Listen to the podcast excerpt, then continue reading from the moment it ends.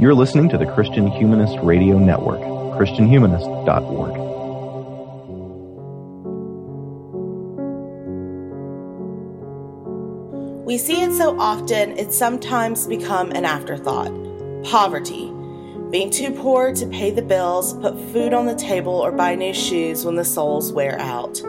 Wearing a multitude of layers of clothing on the walk to school because you can't afford a new winter coat. For those of us born and raised in the middle or upper socioeconomic classes, it's not something we had to think about. We had those things, we have those things plus more, like a college education. It said, quote, the common good is the sum total of the social, social conditions which allow people, either as groups or individuals, to reach their fulfillment more fully and more easily. What is the common good? In the book Unleashing Opportunity, Michael Gerson, Stephanie Summers, and Katie Thompson suggest that eliminating poverty is working toward common good. But it takes a society working together to make this happen and not relying on government to do its job. By looking at five social justice issues that affect the poor the most, they suggest how we can all work together to build a better society. Today we are speaking with Ms. Summers. Stephanie is the CEO of the Center for Public Justice. She also sits on the Board of Fellows for Eastern University's PhD in Organizational Leadership. She's a member of the advisory board for the Center for Christian Scholarship at Redeemer University College in Canada, as well as a member of the advisory board for the Bright Promise Fund for Urban Christian Education in Chicago. Stephanie, welcome to the show. Thank you for having me. Let's just uh, jump right in. A point brought up time and again is the very diff what I feel at least is the very definition of a Christian humanist. Every life matters, and what happens with that life or is created by that life matters. In fact, each chapter is set up in such a way that it's a major focus. Uh, part one of the chapter being the discover section, and then there's the frame portion, and finally connecting uh, the reader with a real person in this engaged part that wraps up the chapter. So, how did that setup come about? Because it's a very interesting setup. Sure. Well, um, let me maybe uh, answer that question by backing up a little bit about uh, what we were trying to do with the mm-hmm. book, because that actually gets at the answer uh, for the setup.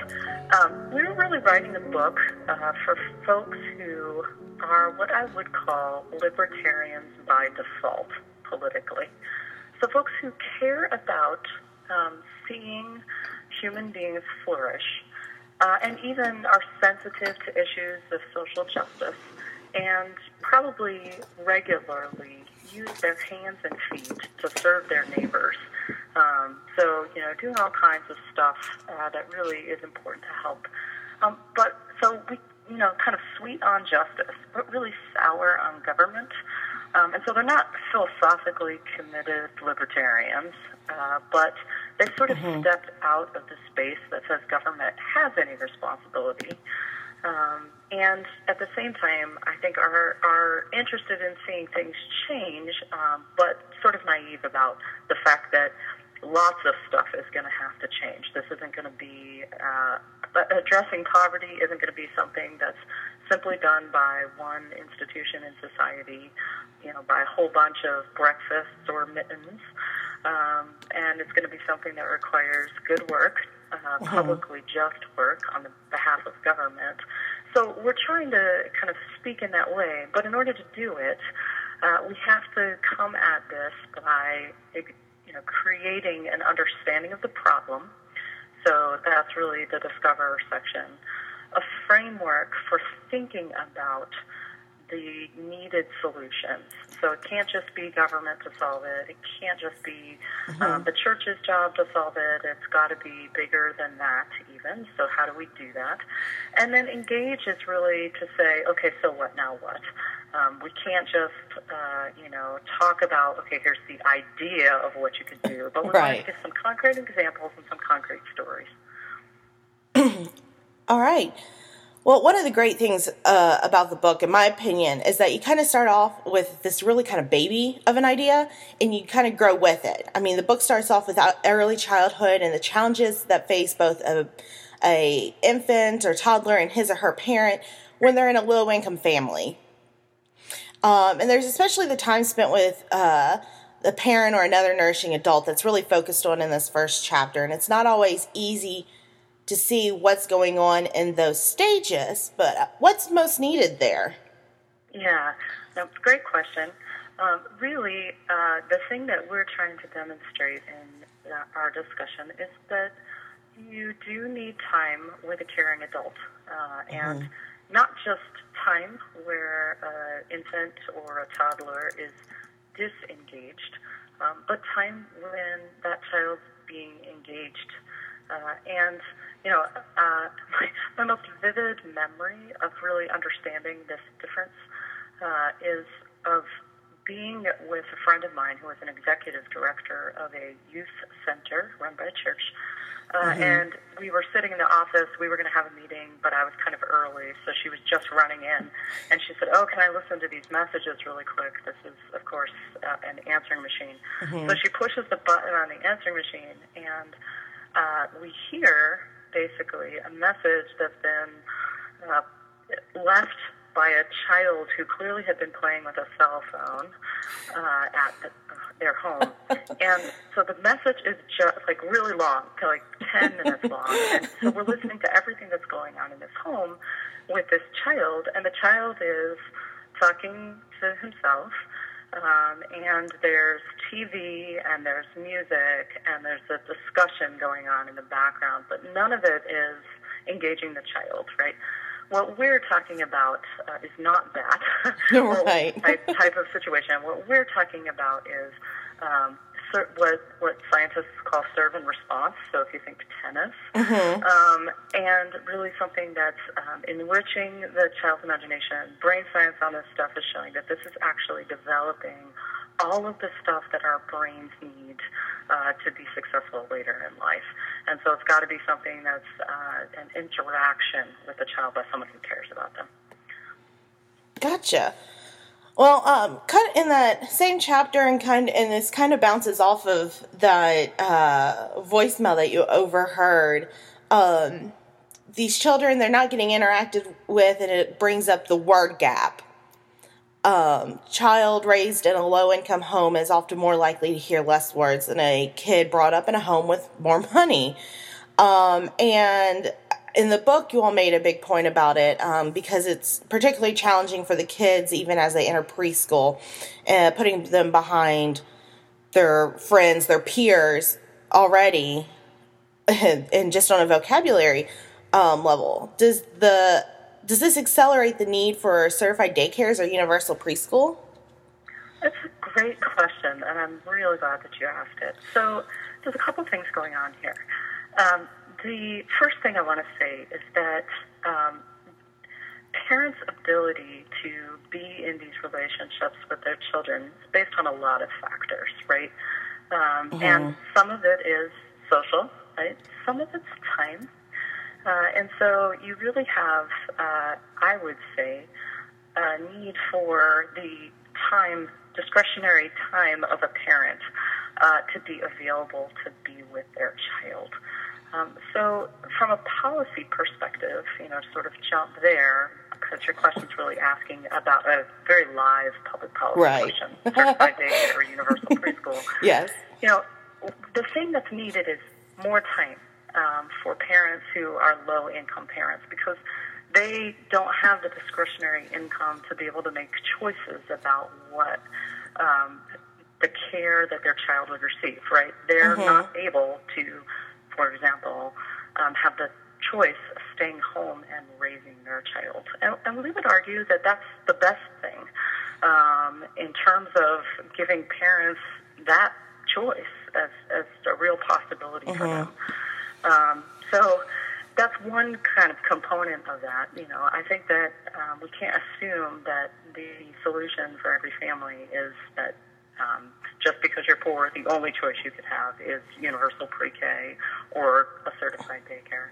On the, on the other hand, uh, I think one of the other challenges, uh, and we talk about this a little bit in the book, but, you know, one of the places where we kind of have a, I think, struggle, again, to get to the policy question, sort of on the one size fits all, is there are a lot of low income families that are in relationships with community based providers um, that are really diverse and are in their neighborhoods. Um, I've written about this some other places, but one of the challenges with the certified daycare or universal pre K um, programs is that often, um, based on some of the requirements, which are not unhelpful or not good requirements, it's just written for sort of one size fits all, it crowds out good providers who can't meet the standards for things like right. they don't have X number of available seats for kids, right? They're too small, mm-hmm. for example, or they're religiously organized. Um, and so the challenge with that is here you may have a provider in a community who is um, close with the family, has a relationship with the family beyond the context of childcare. Say, for example, this is a synagogue-based preschool, right? Right. Um, and the family now is losing more time because they have to truck their kid across the city for the universal pre-K option or for the universal, the certified daycare option that's available to them. And I don't know if you've been on a bus lately, but I'll tell you, I live in Washington, D.C., riding a bus is not high quality time with one's child. Um, and so, you know, you, it, what is a good public policy solution to, to give access, right? Um, actually sometimes on undermines uh, the ability to achieve the ends that we're really going for when we're designing the policy. So I would say it does accelerate the need for parents to have, to low income families, for parents of low income families to have options. But I would say that, you know, the certified daycare or universal preschool is sort of a one size fits all, and we need more options than that. Mm-hmm. And there's different ways to kind of get it ends. I'm not saying don't do it. Um, I'm just saying it's it's kind of putting out a one size fits all that actually might not best serve the diversity of parents who are actually already in situations that are quite good for their mm-hmm. families. And that's uh, something when I was living in uh, Southmost Texas that uh, we heard about quite a lot, where um, these kids that were in what we would call uncertified daycares, it was a neighborhood thing or whatever, where maybe one or two moms or a couple of grandmothers would watch the kids, uh, watch a, several of the kids and care for them while the parents were at work. Um, so yeah, it's it, it's definitely kind of uh, definitely a conundrum uh, from everything that I've from everything that I've read as well. Mm-hmm. No, I think you know to to tie it back to the piece around the uh, word gap, right? I mean, it is really this volley of of conversation um, but also, uh, you know, meaningful interactions, right? We're not mm-hmm. just talking about someone saying goo goo gaga to just right. either. Um, and so, you know, the, the question really around the certification or universal pre-K, you know, I, I think some of the ways that groups are getting sort of classed out are related to the types of things that you've just mentioned, not related to the quality of care. And so, mm-hmm. you know, ensuring quality care is good, right? We don't mm-hmm. want people mm-hmm. to be in situations where they are only, again, able to make a decision that's really quite negative for their child. Right. But there's lots of ways currently that people are getting high quality care, right? My mother in law mm-hmm. cares for uh, my nephew. Uh, mm-hmm. And I'll tell you, like, she was an early childhood educator before she retired. She's got you know, pretty sweet situation going on there. but you know, it doesn't meet standards in the, in sort of the sense that uh, these mm-hmm. types of things are put together. And I, I think that's just something that we need to acknowledge that really right now, um, only like only people who are in a higher socioeconomic class actually have choices available to them. And so to us, that's something structural that mm-hmm. needs to be addressed differently than just kind of a one size fits all solution. All right. Well, uh, moving on to the second part, the second chapter of the book, which is the foster care chapter. Um, I'm gonna just straight out say I was really surprised by um, how much uh, human child trafficking was discussed in the chapter, um, and the number of children that become victims of uh, human trafficking. I mean, it's not really something that we think about, sadly. Um, and when we do think about uh, human trafficking, we're generally thinking of young people from like third world countries that are the victims. Uh, now, there's several problems with child protective services and social services and foster in the foster care system throughout um, the country. That's not real, really news to any of us. Um, but this, I mean, this isn't generally what's talked about. Why did y'all focus so much on um, the human trafficking aspect? Sure. So in the book, we really we call this the foster care to human trafficking pipeline, which is sort of a cumbersome way of talking about it, but um, just verbally, mm. but really gets at something that's an emerging consensus in law enforcement and in child protective services, and also among nonprofit organizations who serve foster care families um, and also uh, among uh, people who are sort of in the foster adoption field more broadly. Mm-hmm, mm-hmm. Um, the stats that we are talking about are FBI statistics. So they're really looking at people who come into uh, the criminal justice system as trafficking victims um, and finding out that there's just this crazy number of them who have been foster care involved at some point in their life. Um, why we made the connection is because that's actually an aha moment that's happening in real time across these um, different, both governmental and non-governmental mm-hmm. organizations. Um, and so the solutions to it are also happening in real time. Um, this is something that um, even where the foster care system and child protective services work well, um, there's still this uh, dynamic at play. And so we really wanted to shine a light there, um, partially because um, there are a whole bunch of places where there can be sort of stops. Mm-hmm. Um, so some of it is things like how do we have law and policy that um, doesn't, for example, put uh, trafficking victims into situations where they're being prosecuted as prostitutes, right? Right. Um, some of the pieces are around how do we identify these things much earlier in the foster care system mm-hmm. and identify places where there can be interventions in the system itself to stop this from happening. Mm-hmm. Um, because essentially, you know, they, these are incredibly vulnerable young people. Um, the thing that we talk about in the book particularly is that they're really vulnerable because they want a family. Right. Um, and the traffickers play upon this um, in the most disgusting of ways. Um, and, you know, for us, it was this place where if we're going to wrap our arms around this problem and provide a different future for these young people, this was like full court press. We need everyone in this. Mm-hmm. Um, and, and so we really wanted to highlight that because I think a lot of people, you know, they hear something about the foster care system or child protective services and they just sort of throw up their hands and say it's a horrible system. Yes. We've seen lots of places where things are being done right, and we wanted to amplify. Okay, here's mm-hmm. in the midst of this, there's a whole bunch of places where things are being done right, but here's what we got to keep doing in, in order to get around this.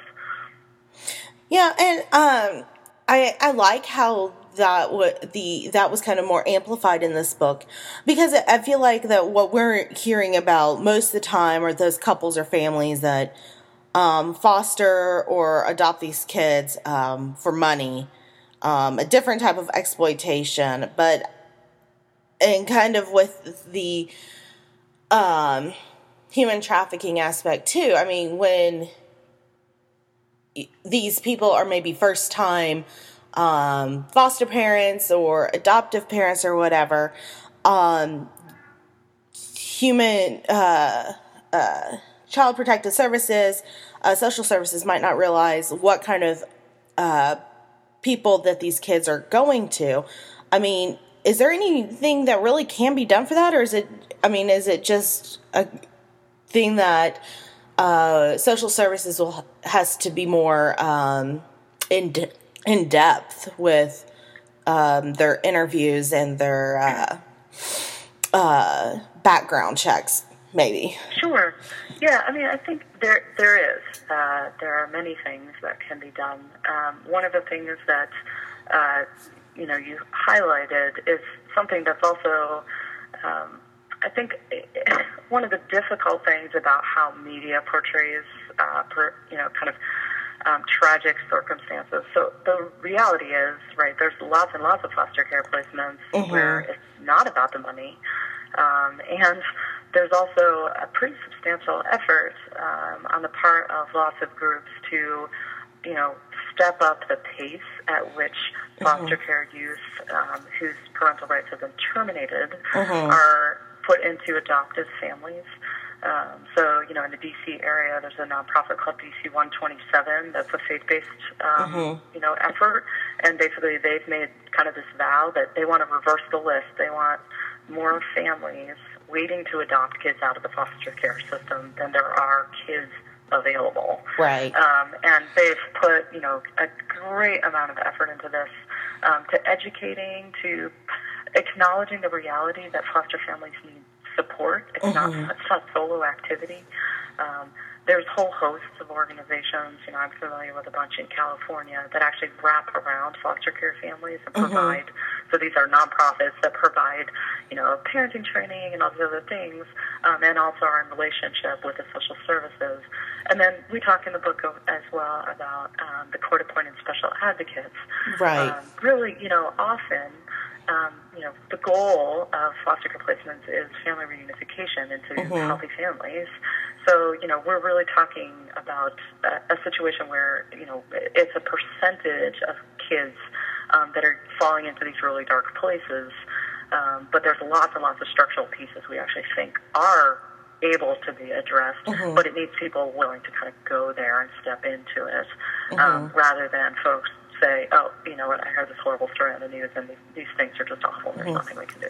One more, uh, one, one more thing I wanted to uh, kind of say on the aspect of foster care and adoptions is that it's nice and good that we have. There's all these groups that are doing it right, but I, I part of the problem from talking with um, friends of mine who have looked to adopt or this, that, and the other, uh, look to adopt or to foster, is that um, how closed some of those groups are to uh, same sex couples. And there's a number of them that would love to adopt or foster children. And because uh, uh, because they are a same sex couple, uh, there are those groups that aren't uh, that say, "Oh no, we are not going to allow you to adopt or foster through us." I guess the question is um, that while each of these groups, they I guess they do have their kind of self-governing right to deny um, a couple the ability to foster or adopt through them. Is i mean there's is there still a number of groups out there i mean you in your research for the book that are able that where same-sex couples are able to adopt or foster through and or is it and is it just something that we're seeing because of media portrayal about these uh, groups that where same-sex couples can't adopt through Sure. Yeah, that's a really complex question. So let's see if I can give it a go. Um, so there, there's a couple things at play. Um, to answer the question about yes, are there options available um, for uh, people who are not uh, mother father families? Uh, Mhm. is sort of the way that the um, foster care and adoption system would talk about that. Um, and uh, the answer is yes. Um, and that wouldn't just be same-sex couples. That would also be um, cohabitating couples Mhm. who are not married, um, and would also be unmarried singles. Uh, so um, there's quite a broad range there. mm-hmm. Um, and yes, there are options for all of those, uh, and as well as mother-father families. Um, in fact, you know, one of the other pieces has been um, in a lot of the public policy conversation is um, same-sex marriage has uh, come in not through the Supreme Court, but through jurisdictional decisions, uh, whether states or municipalities Mhm. decisions. Um, lots of organizations that were contracted with um, for many years uh, were basically told that they would now have to um, place children into foster adoption arrangements Mhm. uh, who they had never had to before. Um, and so, in some jurisdictions, that actually made some faith based organizations in particular um, say, you know what, then we're not going to contract to do foster and adoption services anymore um, Mhm. because that's not what we think is right for a child. Um, the sad thing about kind of that public policy conversation is that it means the kids lose in the end. Um, and, you know, on the ground, when you talk to people who are both um, faith-based providers who've made that decision to say we're not going to do this in this city anymore if that's the only option we have. And when you talk to folks who are running other agencies um, that don't uh, have a faith-based criteria, you have a great history, 50 years in some places, of these organizations referring clients to each other, basically saying, hey, you know what? We don't do what you want. And this goes at the level also of parents surrendering their children. So, uh-huh. because lots of parents come and they say, we really want our kid to go with fill in the blank, and the fill in the blank is we'd like our child to be raised in a mother father family in a loving uh-huh. Christian home, et cetera, et cetera. Um, and lots of agencies that don't work with that type of parental family say, uh-huh. oh, you know what, you really want Bethany Christian Services, you don't want us. Um, so this has worked well for 50 years, um, and it's really unfortunate because it's come really to a head um, in kind of this larger public policy conversation um, around same-sex marriage, and the kids are the ones that lose. Okay, well, uh, I want to move on to um, the third part now of uh, the the book, um, the issues with the juvenile justice system. Um, these the chapter on the uh, foster system and the human trafficking pipeline really t- kind of ties in with the juvenile justice system um, with the child trafficking victims because there's definite a definite lack of safe harbor laws, um, which for those listeners who aren't familiar with safe harbor laws, that those laws enable these kids to get help um, after they've been rescued from um, human trafficking. Um, from what I was reading in the book, even uh, a white victim, a white child, is often likelier to get help, um, and not just in the trafficking pipeline, but um, in other uh, ju- juvenile justice issues uh, than a child that uh, belongs to a minority group. Um, what? Uh, how how true is this? What can we do to address this? Yeah, um, it's incredibly true. Uh, and it's one of the saddest things. Uh, and when we're talking about criminal justice reform, this is something we really need to pay attention to. Um, you know, we talk about it this way uh, in the book. You really see uh, examples of youth offenders who are, you know, brought first of all brought into the court system for what essentially are status offenses, so something like truancy, right? It's a nonviolent crime. They skip school. Right. Um, and they become court involved, and it's basically like falling into the jaws of a court. Um, and, uh, you know, it's one of these things where uh, what you just see statistically is that kids that get picked up from for truancy who are from more affluent neighborhoods, you know, the police take them home. Um, and kids who get picked up for truancy from low income neighborhoods, they spend time in jail while they're waiting.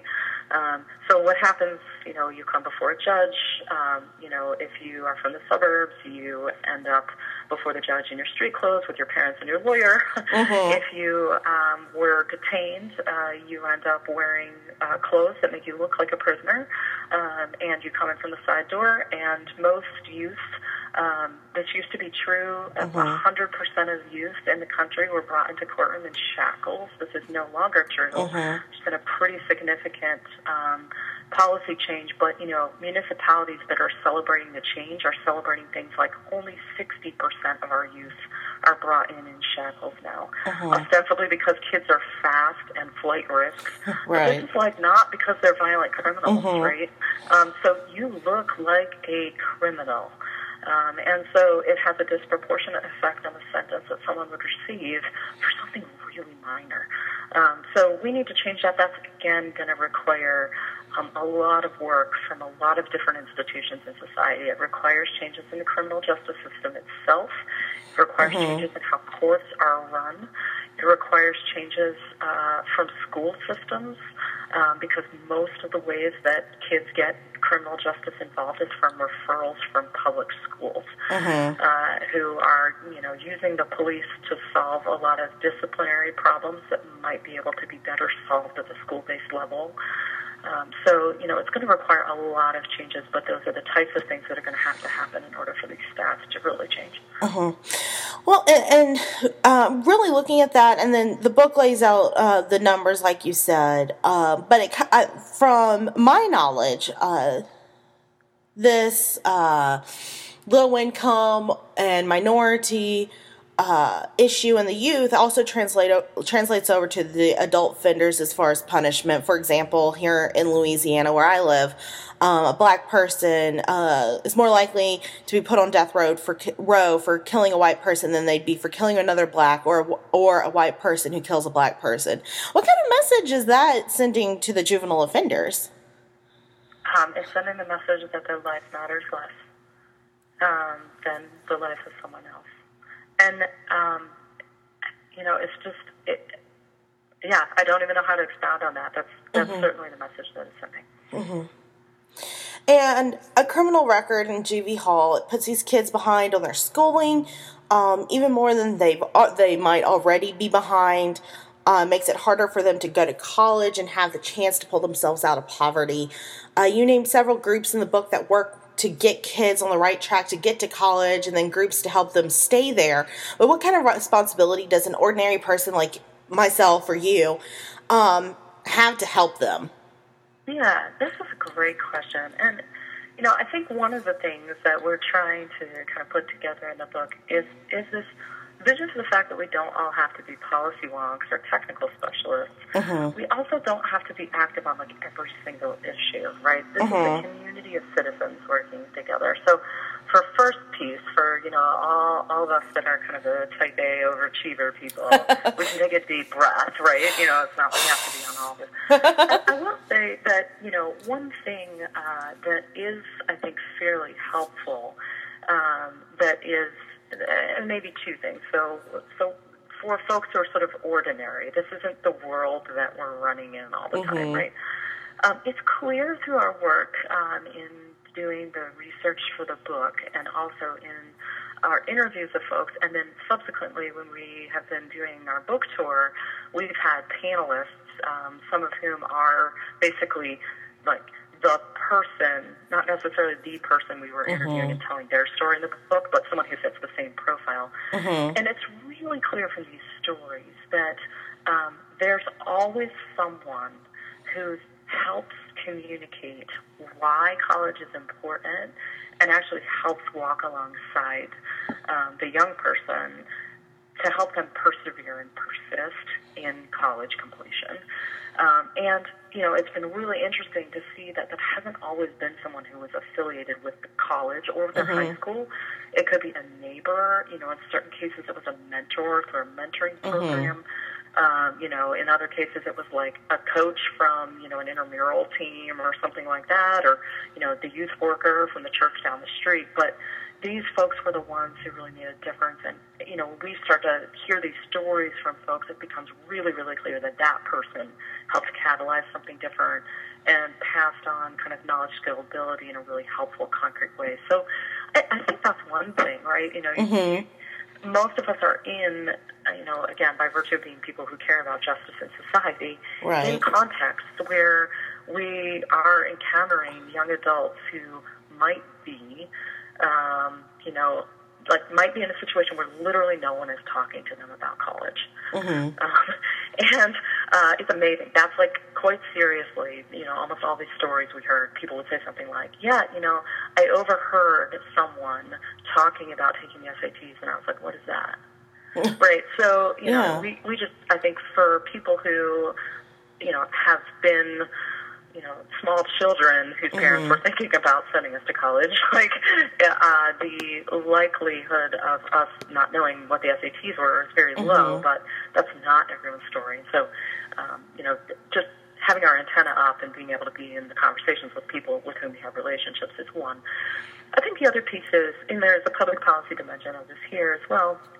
Um, we we see this kind of rating system that's been brought in for colleges, and it's really uh-huh. only a rating system based around kind of economic ROI. So, uh-huh. you know, what kind of job are you able to get, and what are you being paid at a certain point in time? The um, I think the idea of, of figuring out ways to protect students from throwing money at institutions where their degree is not valuable mm-hmm. um, in the long run is a good aim, right? But this mm-hmm. is again sort of one of those examples where the policy itself only looking at one dimension.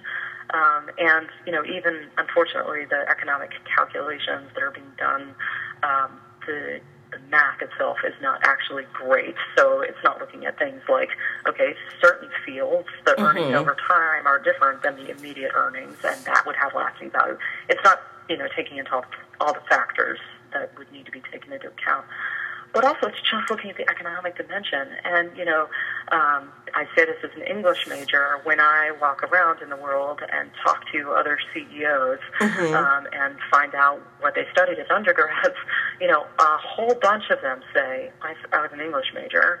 Um, and we sort of joke around that English majors run the world, but um, no one is going to look at the salary of your average English major a year out of college and say, wow, that's really good ROI, right? Right. Um, a, a lot of them end up as baristas, but, um, you know, in the longer run, that's really different. And so um, I would say just from a public policy perspective, um, you know, yes, important to try and help students navigate the fact that there are institutions that are um, operating not with their best interests at heart, um, mm-hmm. and so helping to be savvy about those things.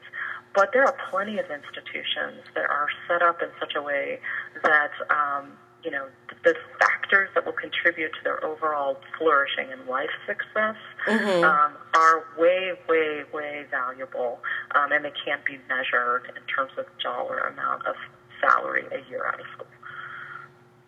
Yes, and I know I, I was a journalism major, and so it is mu- well much the same way. Heck, I know that many uh, many places do not want to think about how much we're making even ten years after we graduate. so, totally understand on the uh, uh, on that. Um, if these kids aren't and young adults aren't able to go to college and move up in the world, there all, there's often um, issues in making ends meet. Um, you talk about in the book uh, the payday, I call them payday loan sharks. Mm-hmm. Um, over the past couple years, uh, I think we've all been hearing more and more about politicians trying to do their thing and try to regulate these guys. Um, but ultimately, at least in what I've been able to see, not a whole lot happens. Um, is this a case of needing more uh, nonprofits or for-profit groups that offer low offer lower interest rates or more payback plans? Is it uh, a case of needing more regulation on the loan companies that already exist? Yes, it's both, and then some. You know, uh, one of the things that I think um, was the most stunning to us in this research for this book was really seeing the way that um, the profit model for these predatory payday lenders, uh, you know, is structured is mm-hmm. that it really requires people to become trapped. Uh, we talk about this as a debt trap, mm-hmm. and um, yeah, because it's not profitable otherwise. Uh, mm-hmm. Uh, so someone who pays off their loan in the two-week cycle in which they've been given it, uh, they're they're not making really any money off those folks. It really requires heavy use, mm-hmm. um, repeat use from borrowers who are essentially trapped in these loans for you know uh, really long periods of time. Uh, and so that that's what at just crazy rates of, of interest for mm-hmm. these loans and and the fees as well. Um, yes, politicians. I, I really want to um, speak well that there are some politicians who have really um, been out there and very forward about trying to press into regulation um, some pieces that are really necessary from a consumer protection side. Mm-hmm. Um, but you know those um, folks, unfortunately, are kind of few and far between in lots of areas. Um, and, you know, payday lenders in particular are really strong campaign contributors Mm-hmm. uh, to both sides of the aisle uh, at state levels and also um, in the federal level.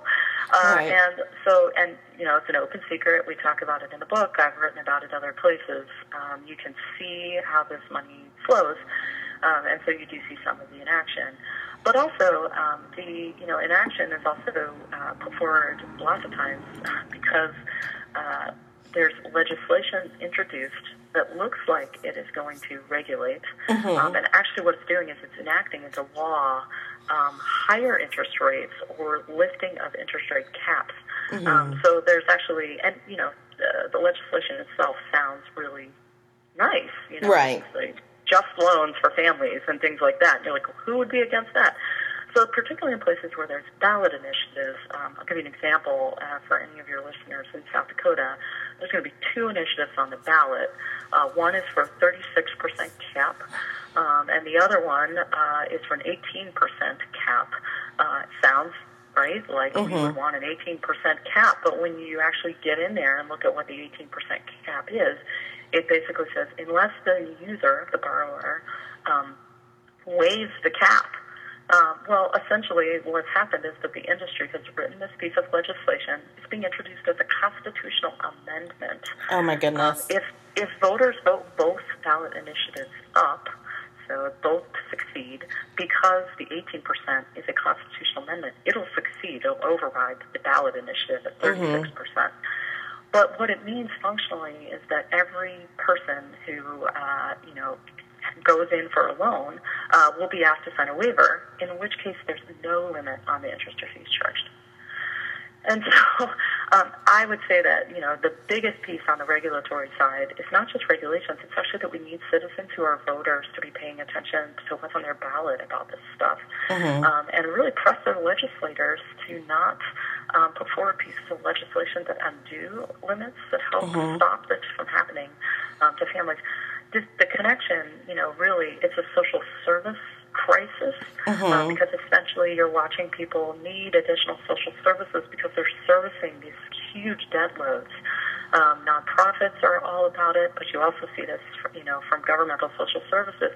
And so, any legislator that's sympathetic to the idea that we should not be wasting money um, should be considering the fact that we are wasting great gobs of money, turning it over to payday loan sharks, um, you know, in a huge way. Now, the most sympathetic legislators out there who are not very active on this will say, well, we don't just want to feed people to loan sharks by stopping these things from happening. And there's a there's a sentiment to that that I really understand, right? That's a sympathetic response. Um, but the reality is um, there are uh, responsible credit building options. We need more of them, and there's really innovative ones that have been quite successful. Um, so, credit union better choice is, you know, one that's in Pennsylvania. It's a great example.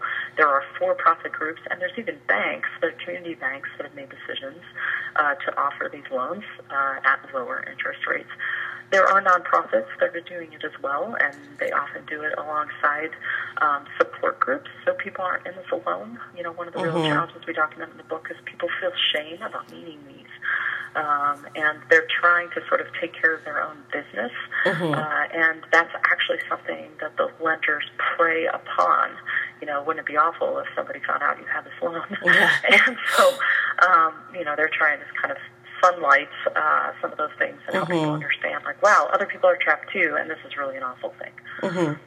Well, uh, something else that was brought up uh, through the book that struck me very hard um, is that politics is not everything, and which I think is really good for us to hear as uh, we have this presidential election coming up. Um, the government really can't handle everything, and it's important to have these outside groups, uh, these nonprofits, these for profits that fill in the blanks. And uh, yes, a large number um, of these groups are affiliated with a ministry or church, um, but more and more Americans aren't being affiliate aren't affiliated with a church or a, a religion. Yes, they might say they're Christian, but they might not attend a church every Sunday or be a me- member of a church. What kind of challenge um, could that bring as far as helping these people? Um, yeah. Sure. So, you know, I think a, a couple things. I, mm-hmm. I think that, um, you know, the breadth of organizations that are nonprofits that are helping folks um, is is huge, right? Mm-hmm. And it's really highly differentiated, um, and the basis or motivation out of which uh, organizations come uh, is is very broad. Mm-hmm. Um, so I wouldn't want to give readers the impression or listeners the impression that um, there's only faith-based groups working mm-hmm. on these things. Mm-hmm. That's not the case. Um, however, we do really see at the community level, and we were really trying to write, you know, in some ways because young adults have said, you know, a pox on both your houses, Washington. um, we were really trying to help write about stuff that you can deal with in your local community because these issues are in your backyard. Mm-hmm. And so we were trying to point to um, groups that we know are on the street addressing these issues right now. And mm-hmm. often in low income communities, those are faith based organizations. Um, you know, the way that mm-hmm. um, one of the juvenile justice advocates put this to me was, yeah, you're the people, the faith based community are the people who hang in there um, when everybody else wants to give up because mm-hmm. you have a mm-hmm. reason to believe that life has real value. Now, I, I really appreciate that. That's a compliment uh, to the faith-based community. I don't think it's exclusive to the faith-based community. Um, you know, I know many people who would call themselves secular who are motivated because they believe that all lives have equal value. So um, I don't think that's something that only the faith-based community brings to the table. But in terms of the institutional expressions of that in low-income communities that can actually help mobilize and address mm-hmm. it, that's often the groups that are there, um, more often than not. Um, and it, you know, just descriptive of kind of the reality that we've found at the street level. So consequently, that's why there's this focus on that and telling those stories in the book. Mm-hmm. You know, so it's not to be excluded, and it's not to say, hey, these other organizations don't address this. They do. Um, the other piece is that what we found in in these communities is often these faith-based groups, these faith-based organizations, mm-hmm. ministries, and such, they don't require anybody as a volunteer to believe what they believe mm-hmm. um, in, in terms of their theological framework or the, the motivations mm-hmm. for why folks want help. Um, they're really happy to have help. Um, and you know, I can speak to this my, from my own personal experience as well. You know, in D.C. for many years, uh, probably 20 something years now, there's been a home cooked breakfast every Sunday morning in Southwest D.C. for our, our homeless neighbors. Mm-hmm. Um, and you know, it comes from a church, and they cook the meal from scratch because mm-hmm. they believe it's Jesus' table, right? Right. Half the volunteers for that program. Um, are, you know, what I would call church wounded, really angry at the church, mm-hmm. um, and will maybe never um, come upstairs to the sanctuary for worship. Mm-hmm. Uh, but they are passionate about serving their neighbors uh, and um, really passionate about being part of this community that's trying to do something really important. There's very few options uh, for food on Sunday mornings in mm-hmm. the DC area. This is the only hot meal that's served, mm-hmm. um, and so you know it's it gets a pretty significant uh, number of guests and. Um, you know, people will tell you, hey, you know, I don't believe what these people believe, why they're doing it. This is why I'm doing it. But, um, you know, I think it's important that we're in this work together. So I would say um, it's a, you know, it's a potential challenge that's out there um, for the people who become non-affiliated.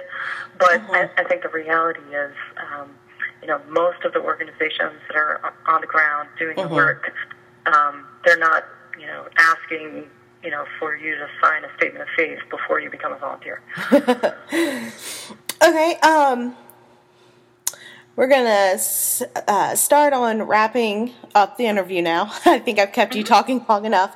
Um, you did write this book uh, with two co authors, like I uh, mentioned in the introduction. Um, if they were here, uh, do you think they'd have anything they'd like to add that we need to know? Sure.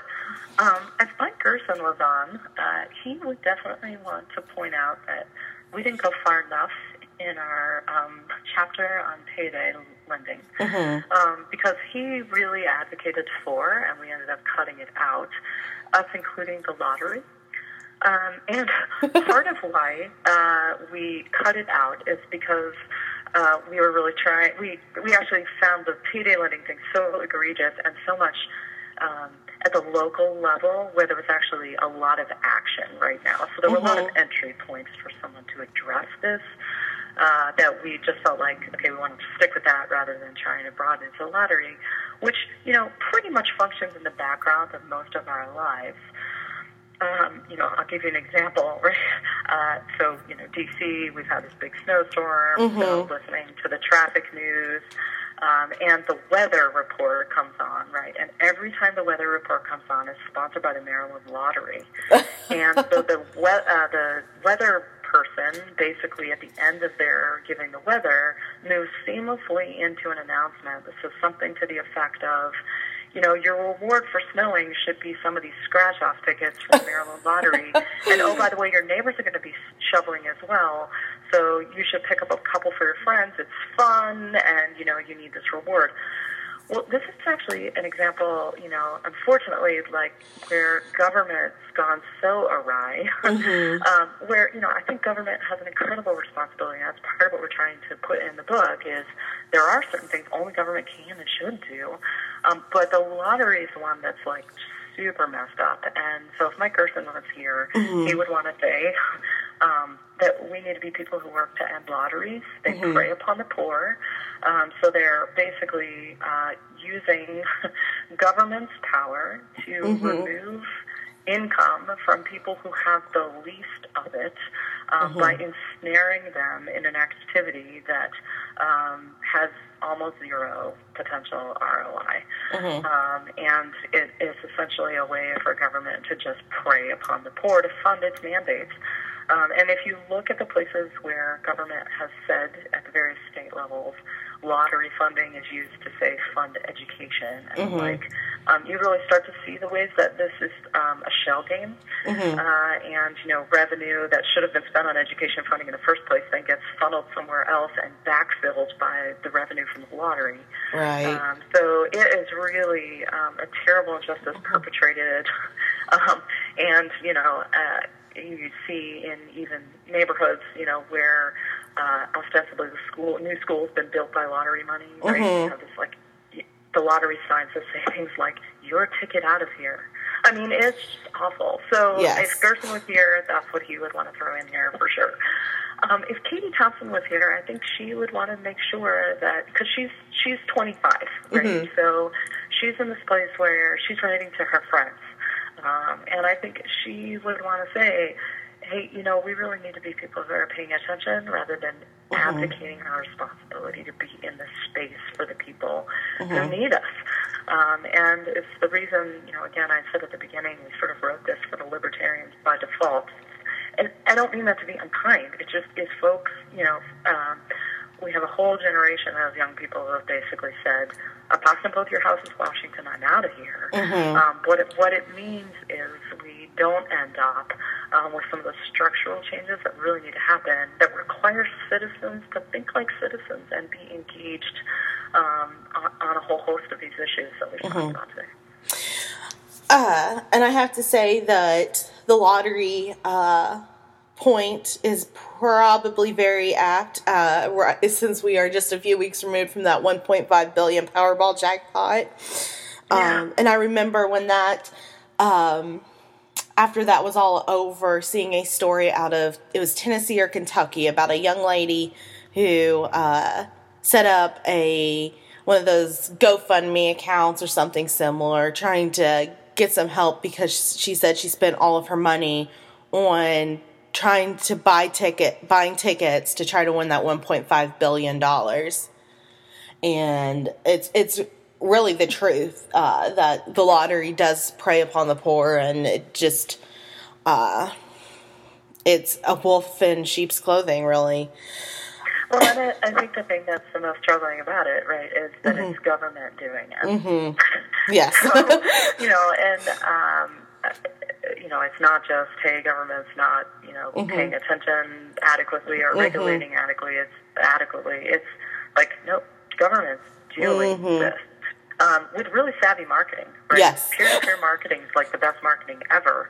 So you know, isn't it great when the lottery is making this point about like, hey, you're going to be stuck shoveling snow with your neighbors. Mm-hmm. Make sure you get them some lottery tickets too. I mean, just crazy stuff. Yes. So, yep, it's it's I think a deeply troubling thing that you know. Uh, I wish we could have addressed more in the book, but you know, mm-hmm. you have to make some decisions about what you're not going to put in the book, and that was one of them. Right. Now, we do like to give our guests the last word. What would you like to leave us with? Yeah, well, I really appreciate the opportunity to speak with you. and you've asked great questions. I really do hope that um, some folks will pick up a copy of the book. We actually um, worked with an independent publisher, a micro press, purposefully um, because they have a vision for economic flourishing in their community. It's an old steel town, Beaver Falls, mm-hmm. Pennsylvania, mm-hmm. uh, and they really wanted to uh, create some jobs in mm-hmm. their community. Uh, and so the folks that they've worked with, all of the designers, all those pieces, um, are all trying to give opportunity to folks who are in situations where there's very little. Mm-hmm. Uh, and so, you know, for us, it was a privilege to work with them. They've been great to work with. Um, so, you know, that's one piece. I think the other would be, you know, this, again, is really designed to be a book that um, causes a conversation but also causes action. So mm-hmm. we would really encourage folks to um, read it together and talk about what the implications might be. Mm-hmm. Um, it's going to be really hard, for example, even with the five issues that we bring up in the book, um, to become policy experts on all of them, especially since a lot of these things are happening at a state or municipal level, not just, mm-hmm. not just a federal level. And so um, it's great if you think about like the best group project you ever mm-hmm. had, um, to think about how you would divide up the work. To say, hey, could someone go find out about you know what is being done in our state about say predatory lending, mm-hmm. or how the foster care system is working here, or what the trafficking laws are like, or you know, I think those pieces. Um, it's work that ordinary citizens can do, but we don't think about it very mm-hmm. much. Um, so that's one piece. And then also, um, you know, together kind of asking about what are the resources that are available to us in our communities mm-hmm. um, that are, you know, not public policy questions and not government's part to solve, um, but really the place where you know what's needed are willing volunteers who can help mm-hmm. either be in relationship or um, you know walk alongside in some way that's really long term or short term, mm-hmm. um, but would really help move the needle on some of these issues. Mm-hmm. Well, thank you so much for joining us here on Christian Humanist Profiles. Uh, dear listeners, we will put the information on how to order the book uh, on our website and the show notes. The Christian Humanist Profiles is a part of the Christian Humanist Network. Uh, our press liaison is Kristen Filippic. I'm Britt Stack, and we will see you next time. God bless.